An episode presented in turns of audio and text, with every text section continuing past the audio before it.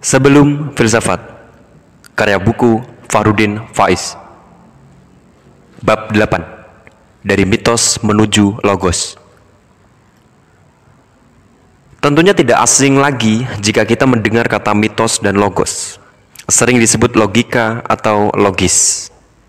Dua kata tersebut terasa akrab dalam keseharian. Meskipun sangatlah berbeda, jauh maknanya dan saling bertolak belakang muatannya. Istilah mitos yang kita kenal sekarang ini diambil dari kata myth atau myth yang berasal dari perbendaharaan Yunani kuno. Mutos yang berarti ucapan.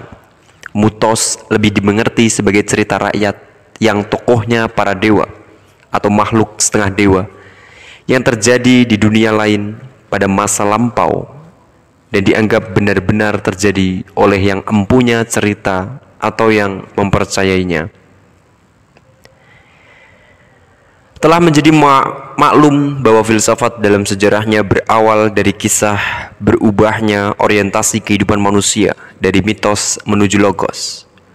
Adalah peradaban Yunani kuno yang dipelopori oleh para filosof alam yang pertama kali mencoba mengusung pola pemahaman realitas yang tidak lagi bergantung kepada mitos-mitos. Namun mengupayakan lewat kerja akal budi sehingga melahirkan mode baru yaitu logos. Era pembebasan diri dari kungkungan mitos-mitos itulah yang kemudian oleh para pengkaji filsafat dianggap sebagai awal mula lahirnya filsafat dan awal mula lahirnya peradaban rasional dalam sejarah manusia. Sebelum lahirnya filsafat, kehidupan manusia dikuasai dan diatur oleh berbagai macam mitos. Mitos-mitos tersebut biasanya berupaya menjelaskan tentang asal mula dan peristiwa-peristiwa yang terjadi dalam alam semesta dan dalam kehidupan manusia sehari-hari. Sayangnya, Ternyata seiring dengan lahirnya kesadaran dan wawasan baru manusia yang lebih rasional, penjelasan-penjelasan yang berasal dari mitos tersebut makin lama makin tidak memuaskan manusia.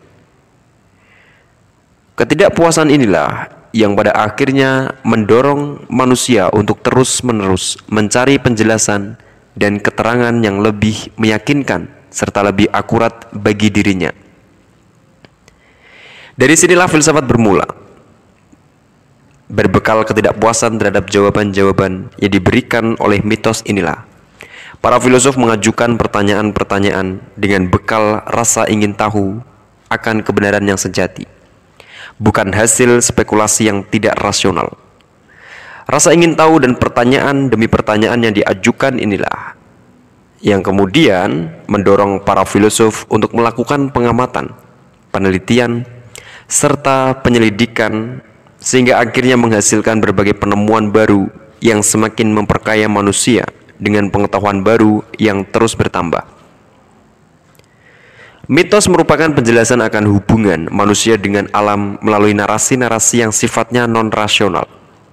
Sedangkan logos merupakan cara manusia untuk menjelaskan kehidupan melalui sebuah penelitian. Manusia menjelaskan realita yang ada dengan meneliti gejala-gejala alam maupun peristiwa-peristiwa yang ada. Dalam mitos, pelangi digambarkan sebagai dewa atau dewi. Sedangkan dalam logos, Anakagoras berpendapat bahwa pelangi adalah pantulan dari matahari yang ditangkap oleh awan. Berbeda lagi dengan Xenopanes yang mengatakan bahwa pelangi merupakan awan itu sendiri. Dua pendapat yang terakhir jelas bukan sebagai mitos, melainkan buah dari pemikiran. Apa yang mereka pikirkan ini merupakan pendapat yang dapat diteliti dan diperdebatkan. Sedangkan pelangi sebagai mitos hanya diterima secara mentah sebagai perwujudan dewa-dewi. Para filsuf berupaya memahami logos dengan cara sedemikian rupa untuk memisahkan kebenaran dari hayalan.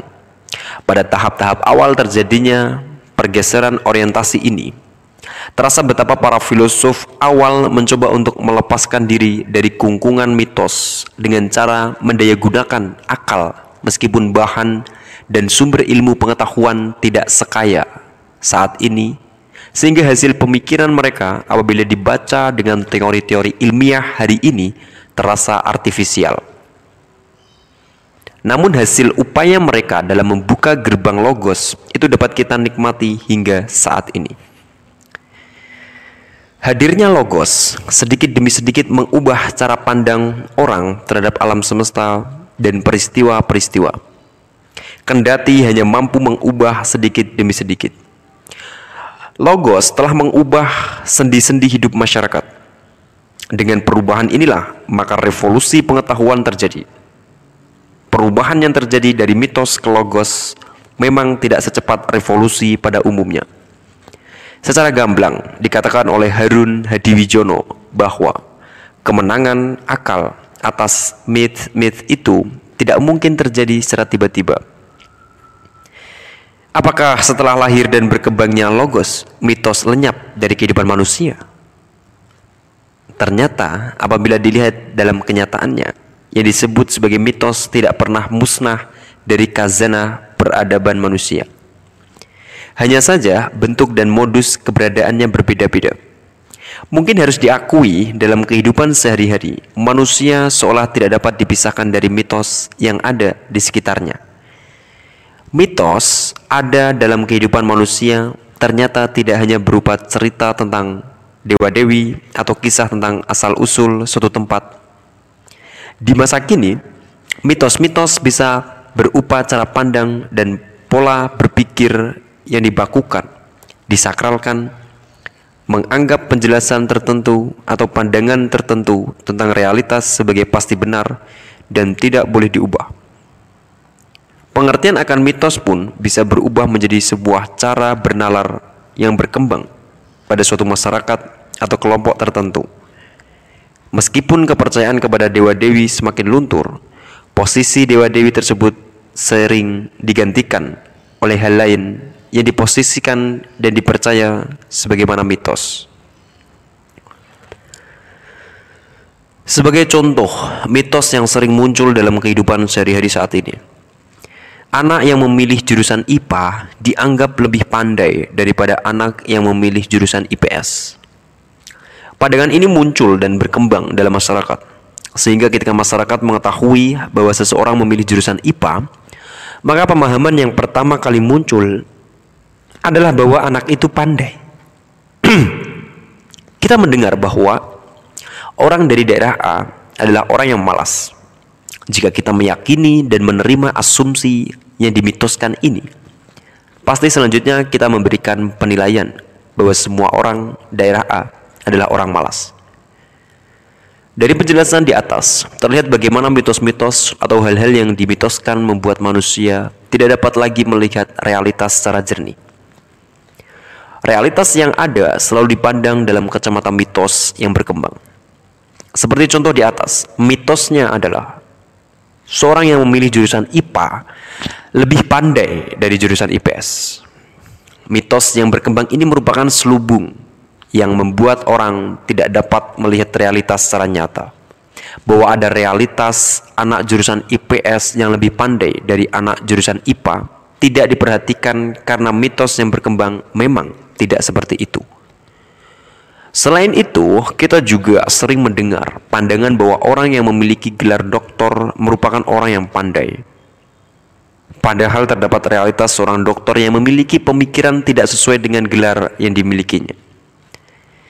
Mitos membuat orang tidak mampu melihat realitas yang ada dengan jelas. Mitos juga mempersempit cara pandang seseorang terhadap realitas. Di sinilah peran penting filsafat diharapkan. Filsafat lahir dalam visi dan misi menjalani kehidupan dalam kesadaran yang sejati, bukan dalam kesadaran palsu yang berlandaskan kepada mitos-mitos yang tidak masuk akal. Filsafat mengemban tugas untuk menuntun seseorang memahami realitas secara jelas dan rasional, serta tidak terjebak oleh narasi-narasi irasional tentang realitas. Meskipun demikian, perlu pula dicatat di luar aspek bahwa mitos menghalangi manusia untuk melihat kesejatian realitas. Tidak jarang muncul kelompok masyarakat yang memanfaatkan mitos untuk tujuan-tujuan positif di luar isi mitos itu sendiri.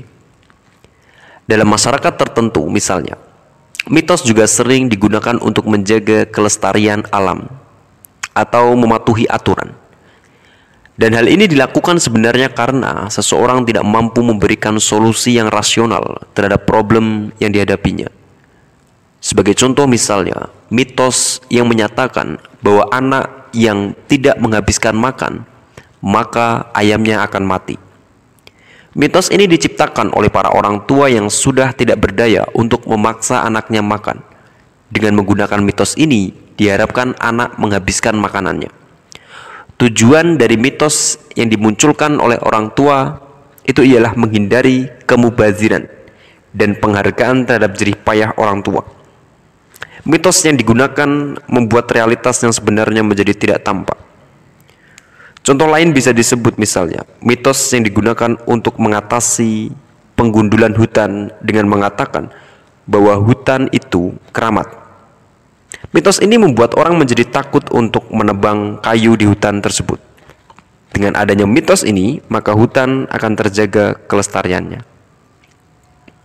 Namun pada akhirnya, ketika pemikiran manusia semakin maju dan berkembang, tetap saja selubung mitos tersebut akan terbuka dan orang menjadi sadar bahwa mitos yang diyakininya tidak masuk akal.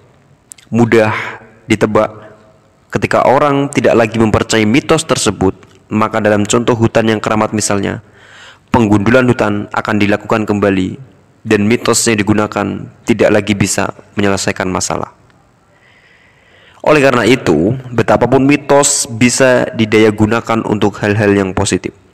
Akan lebih mudah dikontrol dan dilakukan jika manusia menyadari secara rasional hal-hal positif yang selama ini hanya diyakini melalui mitos-mitos. Meskipun tidak mudah untuk melenyapkan segala bentuk mitos dari kehidupan masyarakat, karena mungkin ada tuntutan naluriah tertentu dalam diri manusia untuk bersandar kepada hal-hal mitologis saat ini, saat ia tidak berdaya. Berkembangnya tradisi yang filosofis di tengah masyarakat akan sangat membantu membangun peradaban manusia yang lebih rasional dan terarah. Filsafat akan melunturkan dan memberikan pengaruh yang positif kepada masyarakat yang mempercayai mitos agar masyarakat yang mempercayai mitos tersebut mampu mempergunakan pikirannya secara maksimal sehingga mereka mau berpikir dan tidak sekedar mempercayai narasi tentang alam semesta yang diwariskan secara turun-temurun tanpa dipikirkan terlebih dahulu.